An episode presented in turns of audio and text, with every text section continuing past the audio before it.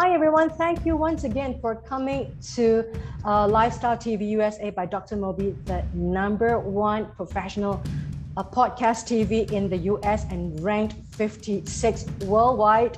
And also to my own podcast, Talk About Life by Vicky Esther, where you whereby you can find me on all podcast catchers on 15 platforms and growing in 30 over 30 countries and also my YouTube channel talk about life. And today is actually the 19th of October 2021 and wherever you are or whenever you are either today you're tuning in or tomorrow next year it's going to go into infinity. That's the power of the digital world the fourth industrialization. And i'm so excited to be always on a podcast because we are connected to the world instantly and for perpetuity. And it is 1:59 p.m. in Singapore, and Singapore is one degree latitude north from the equator. Please tell everyone who you are, where you are from, Richard. And he is my new friend and a special guest for the new show. Richard, would you like to introduce yourself to the Singapore and international American audience? Hi, yeah, well, thank you very much, Vicky, for having me on your show today. Uh, my name is Richard Lowe, and uh, originally I'm from Oxford, England. However, I've lived over half my life here in Asia, uh, over 28 years in total, of which 26 years have been in Singapore. So it's been a, a, a real great experience uh, living my life here. Married to a Japanese national. I had four children who've all been born and raised in Singapore. Um, they're referred to often as third culture kids because they have a Japanese mother, British father, and yet born and raised here in Singapore. And you know, Richard, I'm so glad to have you because, like, you are really the epitome of the global citizen, right? Uh, I would like to think so, yes. Um, I often say that when I backpack around the world at the age of 23 years old, it's like the, uh, the university of life and uh, taught me perhaps a lot more than my academic uh, background did. But, and, and you know, Richard, um, you know, there is such a huge um, uh, uh, I should say, different school of thoughts right now, particularly in the pandemic, that everyone is actually doing homeschooling or online schooling. Um, there is this talk that you know education doesn't make a person anymore. Um, it's all it's all about surviving out there. Now that you talked about education, it's about surviving in the world that the world is being disrupted by technology. That you and I are we are connected both in Singapore and now going to America and elsewhere in the world. Uh, we're really talking about the world that is disrupted uh, even in your sleep, even when you do not know it, uh, and also like disrupted by a virus. You know, everyone is kept uh, lockdown in 2020. Now the, economies are trying to open up, the borders are opening up. It's like virus or no virus, we got to live. So you know, you know, Richard, the thing about education and yourself and your children in Singapore, they are really uh, under this this this climate in education, right, whereby they are put in a hot in a red race, isn't it, uh, Richard? Well, certainly Singapore has uh, a very demanding education system. Uh, and I do get gripes from the kids at times that, oh, can we go overseas and uh, go to a school where we don't have so much homework? Um, but at the end of the day, I, I, I value uh, a good education. I think it helps to train the mind, it helps you to question uh, the world around you, and hopefully, if nothing else, uh, and perhaps most importantly, uh, how to navigate the challenges of life.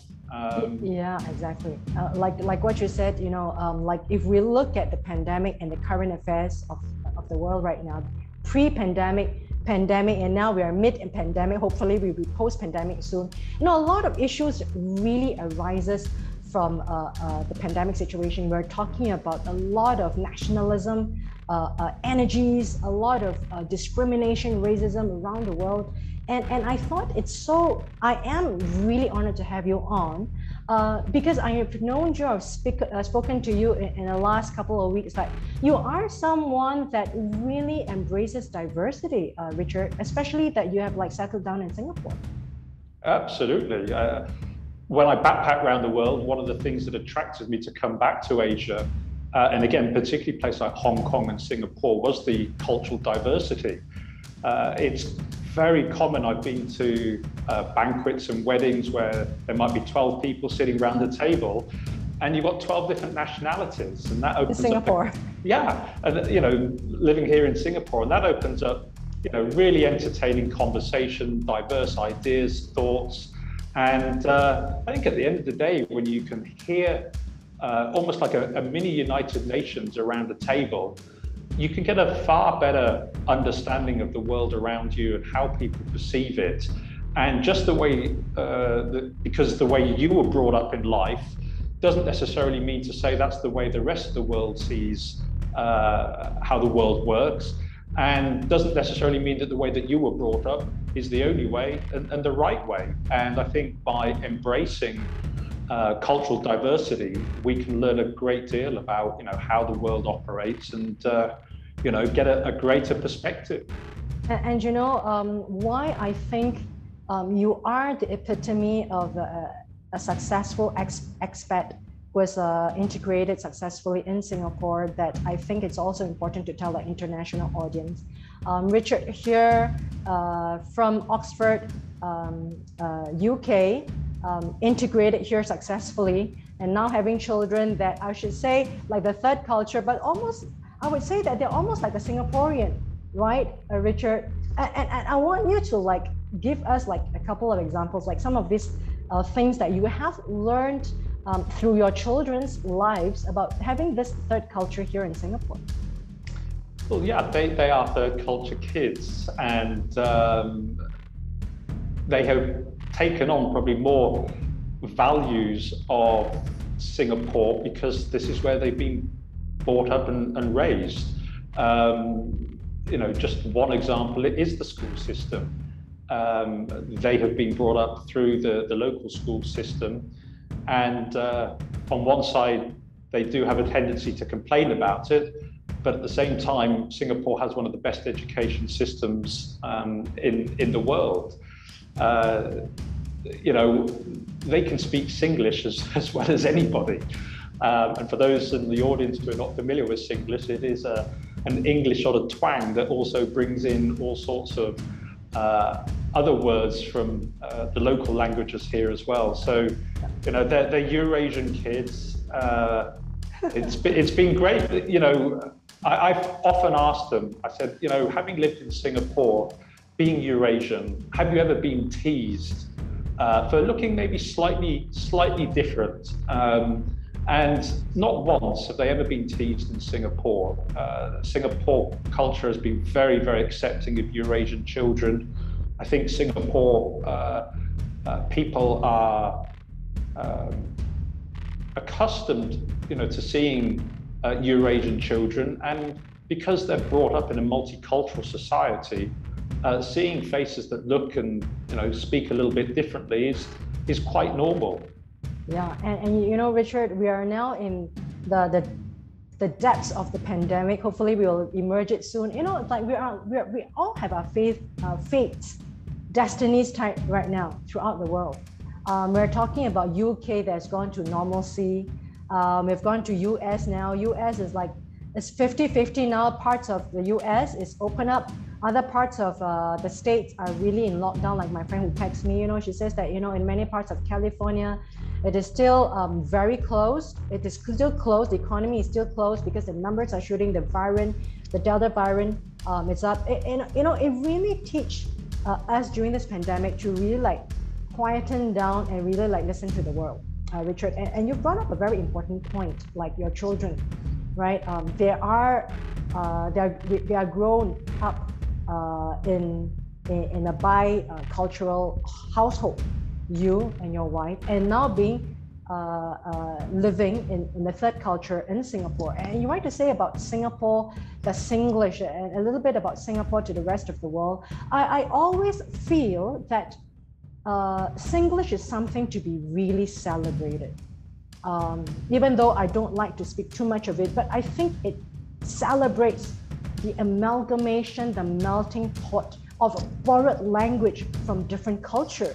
And we're talking about times whereby Singapore was really trying to find its identity, trying to find its footing, whereby with all these immigrants from all around the world, I mean, in part of Southeast Asia, coming here together on this little island and trying to make sense of the future and themselves. So I always feel that Singlish is something not to be embarrassed about, not to be put down, but something that people should embrace because it is about anthropology. It is about history written. It is about this group of people who try to learn and accept each other with respect and with grace because we borrow the language from Malay, from English, from Hokkien, from Cantonese, from Indian, whatever language there, there is, even from Hindu or Tamil, whatever, you know, to put into a language whereby, hey, I hear you. Hey, yep. I think I know you. I mean, it is it is a mirror of the pandemic we're in right now, uh, Richard. Well, I think uh, you know, Singlish is a great example, as you say, of Singapore's uniqueness. Sometimes uh, you hear sort of the, the tourist board wonder, well, what, what is it that uh, is unique to Singapore? And, and really, I think as a, if you're coming in as a tourist, um, although there are some lovely tourist attractions, I think the, the, the greatest thing is uh, the uniqueness is its diversity. And, and there lies, uh, oh, yeah. you know, what, what I think sets Singapore uh, apart. And Singlish, the language which is this almost what we call the rojak, um, the yeah. mixture of languages that have been put together um, from all different cultures, uh, is again something that's unique. Sometimes yeah. the government frowns on it because uh, foreigners don't understand it, but you know, like all countries, we have our own sort of parochial yeah, style of, course, of communication. Of course, I mean, I call it the kombucha the kombucha tea of language, right? You've yes. got to put it in, marinate it, ferment it, and it comes out something else. But hopefully, it comes out something beautiful. You know, Richard, you've shared with us a little bit about yourself, your life. You know, the audience get to know you. Tell us about your your yourself right now. I mean, I see One Global Property Services, and I, and I do see you um, talking to people. Your webinars uh, is on on my uh, email um, marketing one of you to be on your email marketing list. I mean, I do see you uh, uh, having your classes. Tell us what you do actually, um, Richard. Well, when I originally came to Asia, I was 20, uh, to live here, that is, I was, let me think, I was 25 years old. I was working in the uh, sports and fitness industry, and then the company I was working for relocated me here to Singapore. Uh, that mm-hmm. was back in July of 1995. So you came and, from Hong Kong? Yeah, so I lived in oh, Hong wow. Kong from 93 to 95, just before the, the handover. So, mm. uh, as a British citizen, it's very easy to live and work there. But as I say, my company relocated me to, to Singapore. I'd only been here for a few days when I backpacked around a few years before. Uh, was thrown in the deep end, knew nobody, had no contacts, was 29 years old, uh, very sort of naive and uh, wet behind the ears. But uh, uh, like a lot of situations, uh, thrown in at the deep end and go out and kind of make it happen. Um, over the years, uh, you know, I'd uh, grown uh, in uh, very senior roles within the health and fitness industry uh, and, and, got to a point where I couldn't really see myself um, sort of climbing the ladder any further. And a good friend of mine that had also worked in the health and fitness industry had started up a real estate investment company. And I decided to, to cross over into real estate and uh, have worked in various capacities, whether that's in pure finance, uh, developer finance, or marketing of international real estate investment. Yeah. And as you can see from the logo behind, uh, I presently work with One Global, which is a company that provides an end-to-end solution for clients who want to access international real estate investment, particularly strong in the UK, but perhaps just don't have the time or the motivation to go and do their own due diligence and want to lean on the expertise of a company that's uh, able to literally guide them through the whole A to Z of how to navigate the challenges of investing in an overseas property. Yeah, and you you know, uh, and I'm so glad that you're on the show. Um, you know, Singaporeans are big on investing in real estate. I mean, it's the rich dad, poor dad, Robert Kiyosaki that I actually subscribe online. When his shows pop, I will watch, you know. Um, I mean, he's the father um, for a lot of people uh, for the first time investment, right? And, and, we're talking about in a pandemic whereby I, I talked to uh, my French, uh, uh you know, friends. I've spent, I spent seven years there trying to build my own real estate company, my real estate network. Uh, uh, you know, buying land and, and trying to build and getting all the licenses. You know, it's something that I, I like to do, you know, endeavor inside besides just getting the, the, the passive income, but really getting it up um, as, as, as a woman who wants to, you know, do something uh, to, to, to, for myself, right? It's, it's always like I love the kind of heat and the kind of challenge um, that going, going into a new endeavor brings. Uh, and, and you know, in this pandemic times, we're talking about the economy that's almost shut up, shut down, right? Data from IMF, from World Bank, um, Christine Lagarde, you know, there's so much words. Uh, Christine Lagarde used to be the IMF chief, but now she's in a Euro Central Bank now. You know, there is a lot of news that comes out to talk about, to say that, you know, the world is going to go to Great Depression, right? In 2020, it's going to go to the unprecedented Great Depression that the world has not seen. Be ready for it. I mean, we've heard about that in 2020, but somehow in 2020, 2021, we did not go into that but of course, because a lot of borrowings from all around, the world, uh, you've got you're talking about France, you're talking about Singapore, but America, uh, the debt ceiling rising again, and there's a lot of borrowings, and of course, inflation uh, we're going up, of course. But besides that, um, we do not really see the deep uh, depression uh, that was actually being uh, rumored in 2020 by a lot of experts. in fact, uh, real estate was one of the shining uh, sectors that actually was shining because the properties have gone up. And I was talking to my friends in, in France, uh, in US, in Las Vegas, my personal friend, and also in Australia, another realtor friend of mine, and of course in Singapore.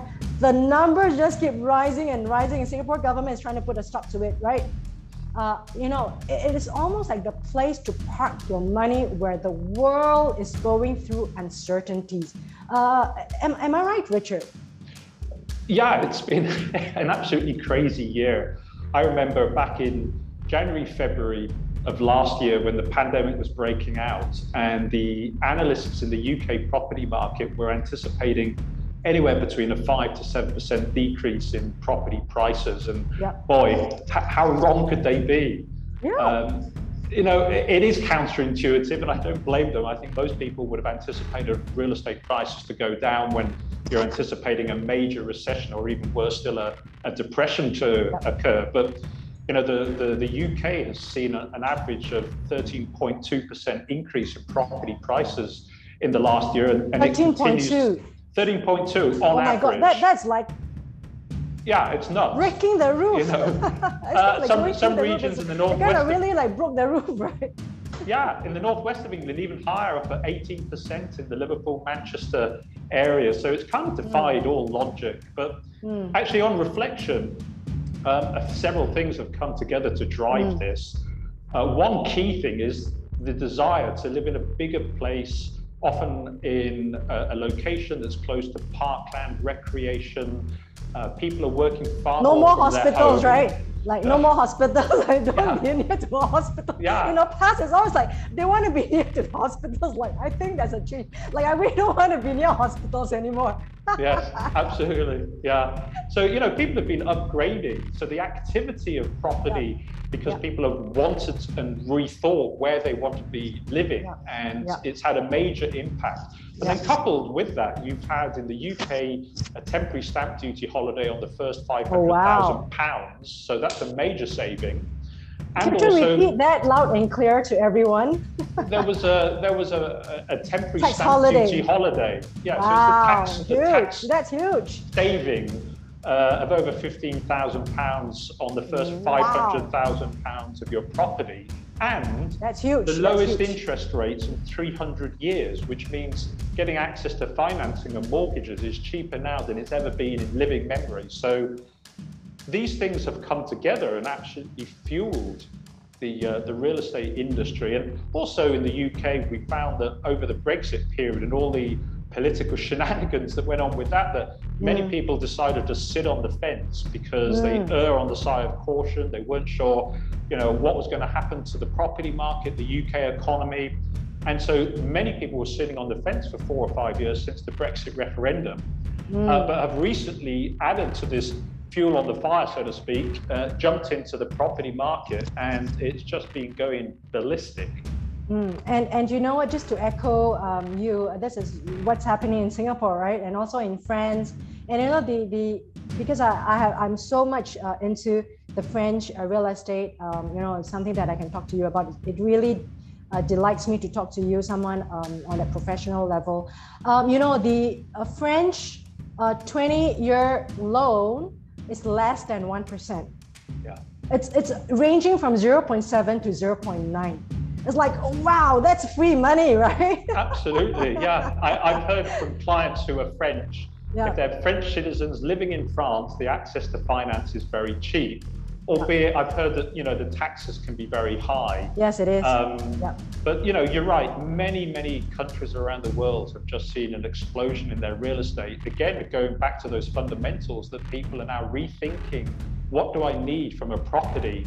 if I'm going to be working either full time or part time from home, I no longer need to be necessarily geographically close to where I'm working. Mm. And if mm. that's in the city, uh, the center of a major city like London, you could be paying three, four, five times the price for your rent or to purchase the property than something that's on the outskirts or on a commuter belt town for that matter. So again, um, people have really been reconsidering uh, the priorities of where they live and what they need from their home.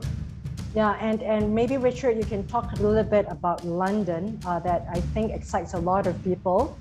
Um, you know, when I go to YouTube Live now and I go to Facebook Live, a lot of people are just shopping, buying off things from the street of London.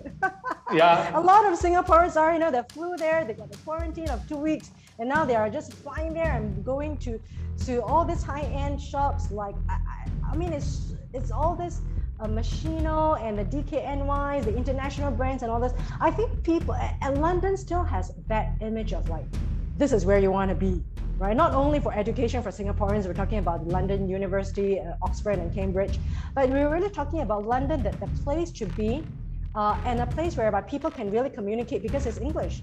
And, uh, and, and, you know, and, and I know that London is actually uh, the geographical, the, uh, uh uh, divert the division of the district is by is by concentric circle, right? District one, two, three, and to 12 districts. Am, am I right or I'm wrong? Well, because basically, those, totally those zones, as they're referred to, like zone oh, one, think of it like a, the bullseye of a, of a dartboard, and then you've mm. got concentric circles going two, three, four, five, six, and so on. Uh, they were initially created for the transportation system. So if you were just traveling, let's say, around in zones one, two, three, you could get a day pass to allow you to travel unlimited mm. within that part of London. So the zones originated from a transportation um, system, yeah. but people have often used it to identify uh, places in London, how close it is to the centre. And I certainly found that, you know, going back 10, 15 years when I was getting more and more into the, the real estate market, uh, many people would just focus on zone one and two, yeah. and they wouldn't even consider anything mm. outside mm. of that. But mm. as time has passed, and we've seen a ripple effect, and more recently the with pandemic, COVID, yeah. Yeah. people looking to move to the outskirts or to the commuter belt towns because they get more bang for their buck at the end of the day. Wow. I, I mean, you just spoke my mind. It's like, you know, it's like, get me out of Singapore anytime right now. You know, it's like, I, ju- I just need a boat to like row if I could. just get me out here. I mean, we're really talking about people who are pent up. That's number one, pent up demand because people have been uh, in lockdown. They can't spend, they can't go to the shops. That's why you see like in, in London, where looking at Facebook, a lot of Singaporeans are there right now, just buying things off the street of, uh, uh, I think they're, they're in uh, Oxford Street. Um, I think Oxford Street is almost like the Geylang of Singapore, right?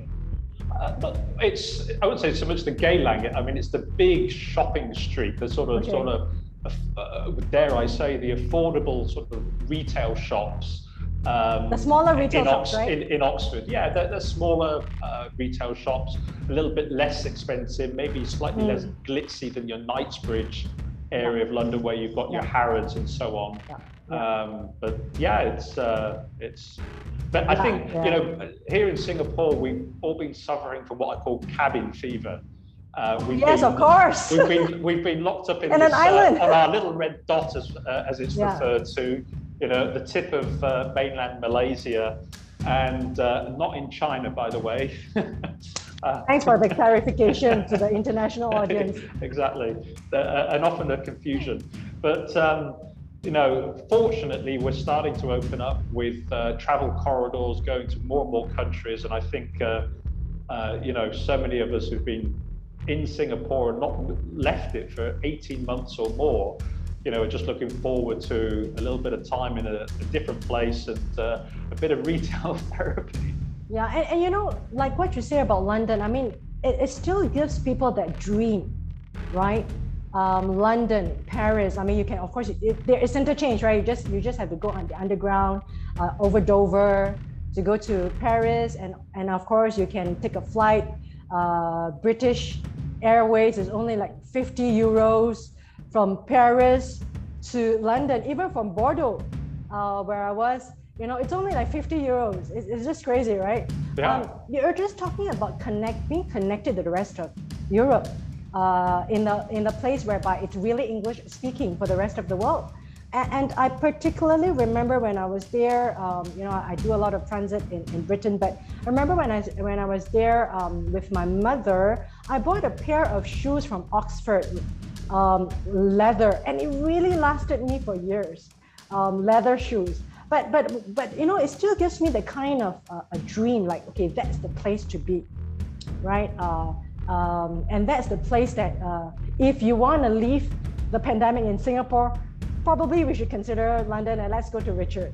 Uh, at the end of the show richard you can rattle off your email where people can find you. But tell us more about london and, and about this phenomenon that people are really going to the rurals and, this is what I, I talked to uh, with uh, Ben Kitchens, another top podcaster in, in, America.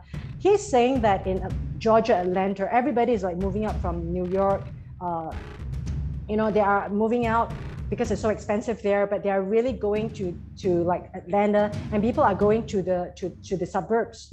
Uh, and I particularly like the suburbs now because of the pandemic. I've always loved it because you've got more space, more bang for your buck but really um, it, it, gives you so much more like calmness right? You really want to really get away from the news uh, uh, and the disruption of the world that whereby you really can say the world can stop for a while. I can go back to my home in a little bit of the suburbs. Tell us about that the the the, the, the outer part uh, richard.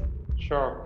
Well i think one of the blessings if you can use that word for the pandemic is it's accelerated mm. change and yes. change brings opportunity.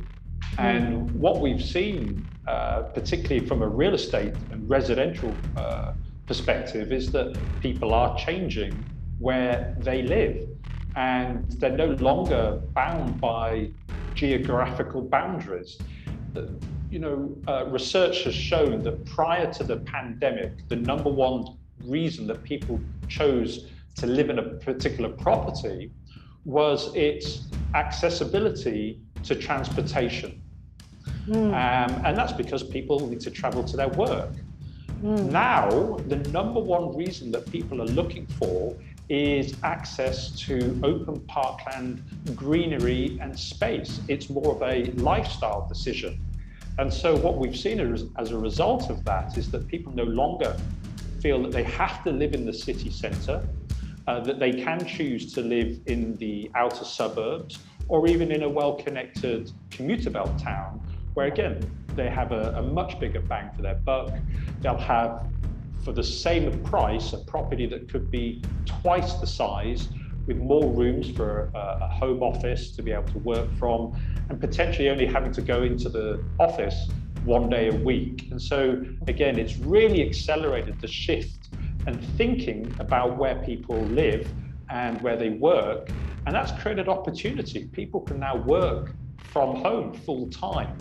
And it's the norm. It's, uh, it's created opportunity and, as I say, really accelerated that change that might otherwise have taken, who knows, five or 10 years to see yeah. the same change that's happened um, in the last 12 to 18 months.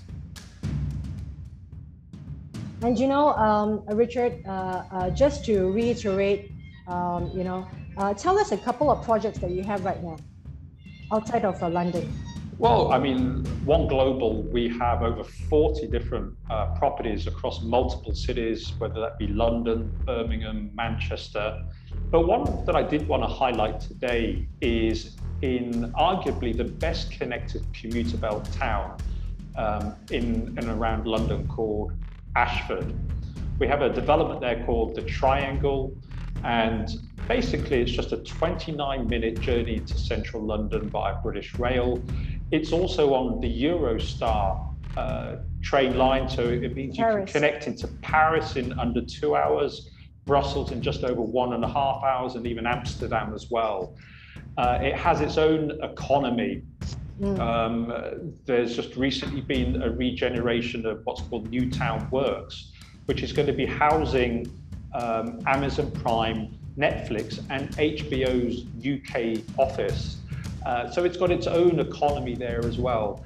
The development itself, literally 10 minute walk into the, uh, the train station, uh, four minute walk to the, the leisure and uh, uh, local shopping mall yeah. Elwick Place, and literally right on your doorstep, the River Stour and Victoria Park. The property looks over this beautiful lush green park. So you can live effectively in a in a town where your outlook looks like rural England and yet you could be in central London within 29 minutes. And property prices uh, average 39% cheaper than the average price of a property in London. Okay. So right. So I've got to stop you there because you're getting me too excited, uh, Richard. That's okay. Yeah, you can put a reservation you know, down. So I'm just thinking that I can this, help you out this there. show goes viral, you know, you got to thank me a lot. So Richard, um, definitely, I want to stop you there because you're giving us a lot of information. Um, uh, two questions, even before you go to the details. Um, you're talking about uh, uh, uh a couple of things because I think myself, I want to know who is One Global.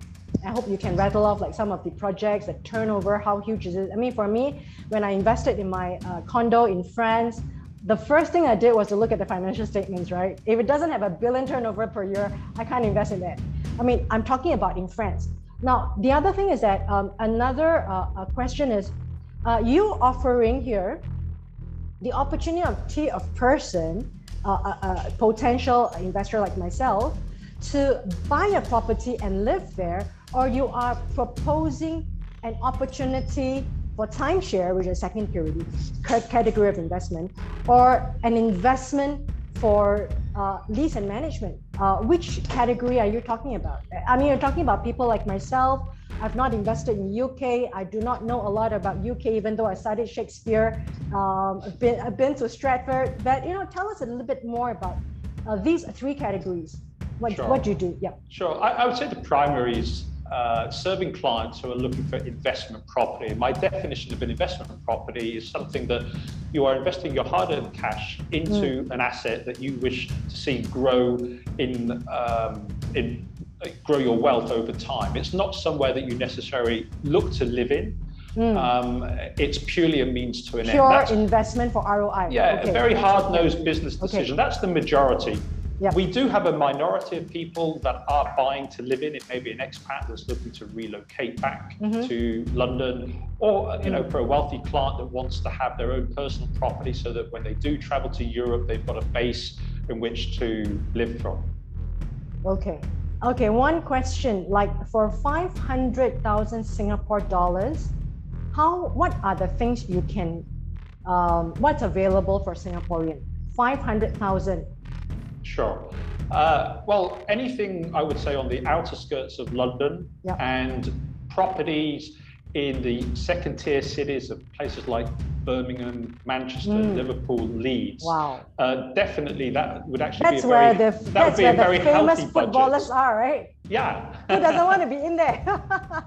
and where I studied in, in Newcastle, in Newcastle, they've just been bought over by uh, one of these Arab uh, groups have now yeah, become the richest club yeah. in uh, in the whole of the UK. So yeah. up the tsunami, as they say. Yeah, you know, it's like um, so. You know, there there's still many benchmarks. Tell us, like, rattle off five hundred thousand. What can someone get? Okay, in terms of like the two categories, the lease and management, like what you do, and then also uh, investment as in they do their own lease and they do their own rental, but uh, uh, just an outright buy. What can anyone get outside? Yeah. For, for, for 300,000, uh, uh 500,000 Singapore dollars, that's let's say roughly 300,000 Singapore dollars, uh, sorry, 300,000 pounds. pounds. Yeah. you could buy, you know, a one, two bedroom unit on the outskirts of London or mm-hmm. a two, three bedroom unit in a place like Birmingham, Manchester, uh, Liverpool. Like what's the to, size like? What's the size like? So uh, a, a one bedroom unit typically around about sort of 600 square feet, two bedroom unit 800 to 1,000 square feet, three bedroom unit maybe 1,000 to 1,500 square feet. But wow. at the same time, you could leverage that money. So 300,000 pounds you could use and put 100,000 deposit on three properties and oh. effectively leverage your money, which will give you potentially a far greater return on mm. the capital employed. Does your company do, do that too? Absolutely. So we'll help oh, wow. with bank financing, and once the property is ready to rent out, uh, mm. uh, we'll assist with everything from helping the client uh, market the property, find the tenant, manage it on a day to day basis, collect your rent, and even help to resell it at some stage in the future when you wish to take back your profits. Can you describe how uh, a dream life looked like staying in the outskirts? I think that I think that's everyone like would like to know. Now we're in pandemic lockdowns, right? Tell us how a typical life uh, when you get up early in the morning. What do you do? Walk to the garden? Yeah, I mean, uh, I, I do a barbecue there. I used to have a, a, beautiful property in the county of Devon, which is in the southwest of England. It had mm-hmm. coastal views on three sides of the property, oh, wow. um, and it really was my dream house. Uh, it was yeah. a place that I bought. It was much more of an emotional attachment. It was places that I visited, had holidays as a child, um, and used as a base so that when I went back to the UK on holidays, um, I would stay put there and I'd invite all my friends and family uh, to come and, and, join us so that they could have a holiday whilst we were in a beautiful uh, holiday location. But yeah, that's one of the beauties of living in a, a landed property with a, a, garden in a beautiful part of the world that, um, you know, the nature is on your doorstep. And you were, ta- um, you were talking about perpetual holding, right? Yes, yeah. Uh, so uh, typically a landed property in the UK is freehold. If it's an apartment or a condo, uh, it will be a leasehold. Typically, the uh, leasehold will vary from about 125 to 999 year leases. Mm. Uh, and do you, do you do um, houses? Uh, we do, but we tend to find from an investment perspective, an apartment is less difficult to manage. You know, when yeah, you've got a, a landed property with a garden, it yeah. does take You've more time and energy. Manage, manager. Yeah. So typically we find for those profile investors that are looking for an investment property, they're not going to be living in it. Uh, it's mostly uh, apartments. apartments. Yeah. But if it is a bespoke search for somebody who's looking to have their dream home or to relocate back to the UK, then we can do a bespoke search and find their dream property. Like, because my husband and I were thinking like, we need a pond with fish. Right. We need to have a place where we can barbecue an outdoor jacuzzi and then build our sauna, um, you know, in a hut. You know, we're thinking about all that. Like, you know, just get out of this life. You know, um, you know, you know, a lot of us right now uh, in the pandemic, um, you've painted a beautiful picture. I, I think all of us are living, are really like trying to live a new life post pandemic. And uh, your show wealth management, uh, live, living again post pandemic. I think I think it's, it's like an inspiration call for us.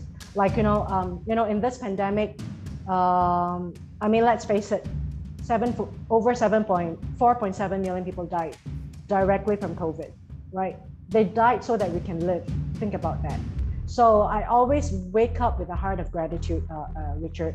Um, if anything woke me up in this uh, pandemic, is that is that that chance that we're able to wake up, breathe, have our limbs, and to able to work, and then to be able to plan ahead whatever uh, uncertainties there are. I mean, it's such a blessing, uh, Richard, um, to be able to like kind of like relive your life, things that you held yourself back before. Uh, the job that you didn't, you were afraid to look for, the place you were afraid to go, the things that you were afraid to venture. Uh, you know what I'm trying to say? Sure. Um, the, the mistakes that you made, you want to like undo them, do it now.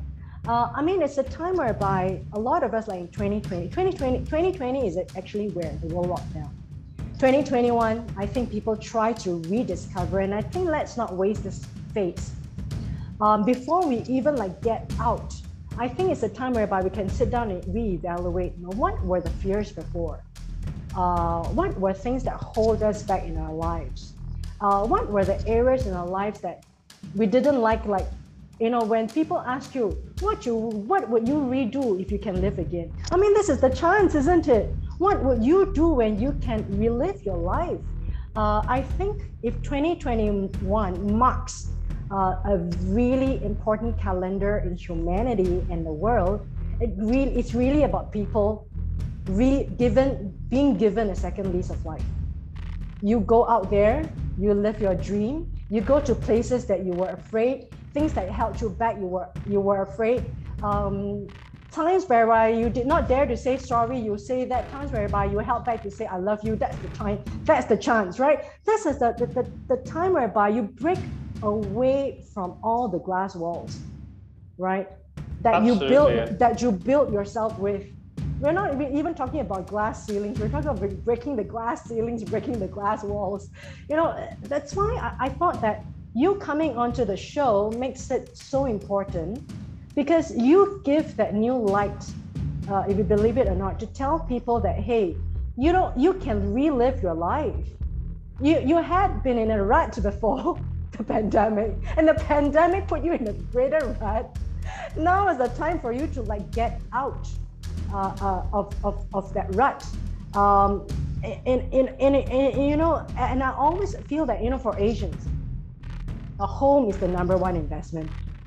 Number one, and the beginning and the end, right? For Asians, right? The first thing, like you put your money in the piggy bank, is always for your home, not your car, right? Not for new clothes, right? It's always about getting that home and making that um, the heirloom for your children, building up the future, building up the wealth for yourself, for your retirement, and for children. Uh, uh, Richard, am I right?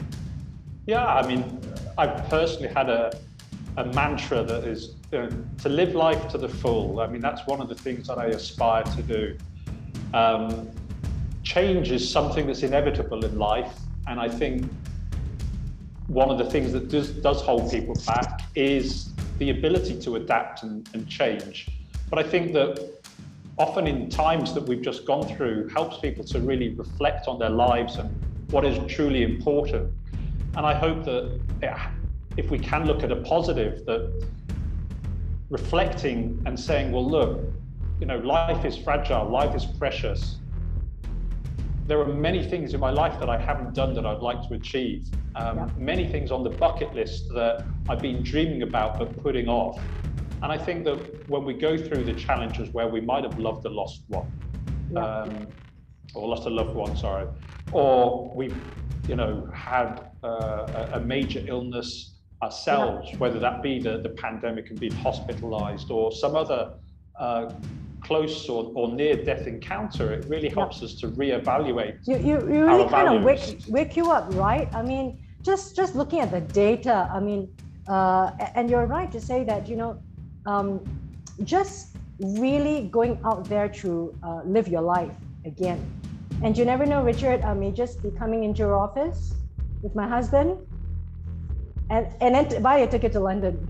but not where not where the crowds are, right? Not where the crowds are, but really just going out there in the suburbs uh, where where um, you know where people just really want to get away from the crowds and just calm down a little bit and then try to like have this space right and, and with that space you really have that natural social distancing, right?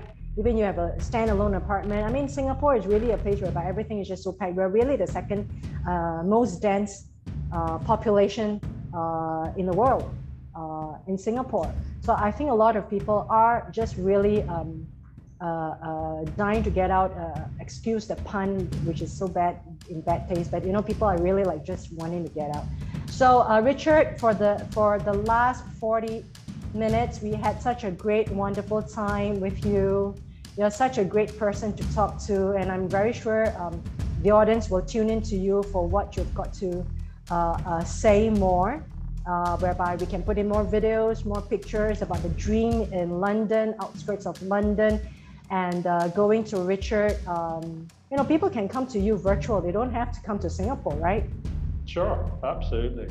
Uh, as, as I said, I've I've always been a big advocate. I've always been a big dreamer. Uh, sometimes that could be to my detriment, but I, I, would rather be on my deathbed feeling that have I achieved everything in life? Did I give it a go? Did I give um, it a go? Um, wow. As, a, as opposed to, you know, thinking what if?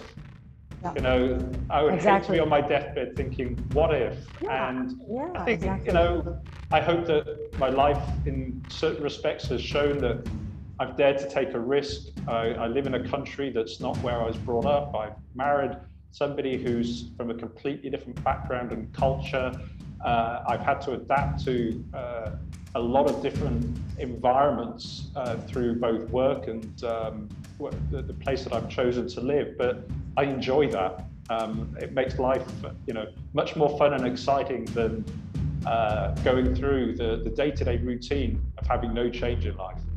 Um, Richard, well said. Um, and and and you know, I, I feel that connection with you, and that's why um, I've got my investment in France, trying to um, carve, uh, uh, uh, you know, to be to do my own development uh, in France. Um, you know, I, I, may come to you and, and to kind of like shift um, my office and my, my business from France to London because uh, France is really like, I mean, with all respect and all the love, all right, it's just a bureaucracy that's just killing me, right? Um, let alone let alone the language. I mean, I love the language. I love the people. I, I love love love the culture. I love and the people love me. But it's it's really the red tape. It's really the red tape that kills you because time is money. Um, time is life. You know, you don't want to lose like one year just to get a piece of paper, which happens in France, right? People, yeah. So so I, I would love to hear from you again. I, I think the audience um, would, would, would really want to come back to you um, for the second episode of uh, what are the dreams, uh, what the dreams are made of uh, in London and what you can offer them, the people. And myself, particularly, I am very intrigued about uh, uh, London, about, about you know, UK as a whole, even though um, not really invested a lot of my time there, but just being there as a tourist. But you know, now the times are different. We have to evaluate the life's opportunities out there, right? We have a life to live now. So we don't want to cut short our own opportunities, right, uh, Richard? Sure, absolutely. Well, uh, you know, I'd be delighted to share more details. London is a great international dynamic, dynamic city, but uh, there's so much more to the UK as well, which I'd be more than happy to share in future I, episodes. I would love to. I would love watch, to. Watch this space, so to speak. Yeah, I would love to um, come to you to buy a piece of uh, farmland. Uh, and I'm not kidding you because I looked at agriculture, not vineyards, you know, in, in France, but I looked at agriculture, um, you know, in because big, huge vast pieces of land. I would love that. And then build a house in the middle of it. So, you know, Richard, I will come back to you. And ladies and gentlemen, this is Richard Low, um, formerly from UK, Oxford, but now uh, as a professional expert in Singapore and running his business with One Global Property Service. And we'll hear more about One Global in this next episode. And uh, uh, Richard, could you rattle your email for people whom they want to write to you? Yeah, sure. It's uh, Richard Lowe at ogpsglobal.com. That's yeah. Richard Lowe at ogpsglobal.com. So I look forward to any emails and I'll be delighted to share my thoughts and insights and uh, see if I can help you. Yeah, and because this is uh, also recorded on YouTube and podcast, you can always click and then re-listen to his email again. and if it's interesting, please share, like, and then come back to us for the next episode, whereby Richard is going to dive in to tell us more about the dreams, what dreams are made of, right? So, Richard, thank you so much. And for the next 10 seconds, I just want to thank you, the audience, for being with us, and also thank Richard uh, for the great um, testimonies about Singapore, about being Singaporean, about the third culture in Singapore. And we've got to share more love from Singapore to the rest of the world, Richard. Absolutely. I look forward to it. Yeah, Richard, um, thank you so much. And I enjoyed it so much, ladies and gentlemen. Come tune in to Richard, who left or right, right? And then uh, we will show you much more videos and much more pictures about uh, how dreams are made of. So, Richard, thank you. And stay safe, you and your wife. Would you like to um, make a shout out to her here? she's she's working hard at home. I've got two children as we speak doing their O level uh, English yep. right now. So good yep. luck. We love you all. Wow. So that's Richard to the rest of us. So I will come back to you, ladies and gentlemen, and present Richard um, and what um, he can offer us and tell us more about uh, London, the culture, the history, the architecture, the shopping, and the food. And I'm, th- I'm, I'm very sure these are the things that draw people to London. Bye.